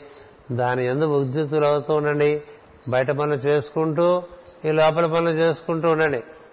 కర్మతంతుడగుచు కమలాక్ష కొలుసు ఉభయనేత వృత్తి ఉండినేని చెడును కర్మ మెల్ల శిథిలమై మెలన ప్రబలమగుతూ విష్ణు భక్తి చెడదు అనేటువంటిది భాగవత సూక్తి. అందుచేత మనం చేసేటువంటి ఈ ప్రయత్నం జన్మజన్మలో కొనసాగుతుంది ఈ జన్మకు కావాల్సిన చేసిన ప్రయత్నాలు కొనసాగవు. ఈ జన్మతోనే అంతమైపోతూ ఉంటాయి. అందుకని కావాలనుకునే మార్గంలో ప్రవేశించకుండా కర్తవ్య మార్గంలో ప్రవేశించండి. అలాంటి వాడికే సన్యాసము అలాంటి వాడికే యోగము అలాంటి వాడికే జ్ఞానము అలాంటి వాడికే సిద్ధి అన్ని లభిస్తాయి. స్వస్తి ప్రజాభ్య పరిపాలయంతాం. న్యాయేన మార్గేణ మహీం మహిషా గోబ్రాహ్మణేభ్య సమమస్తు నిత్యం.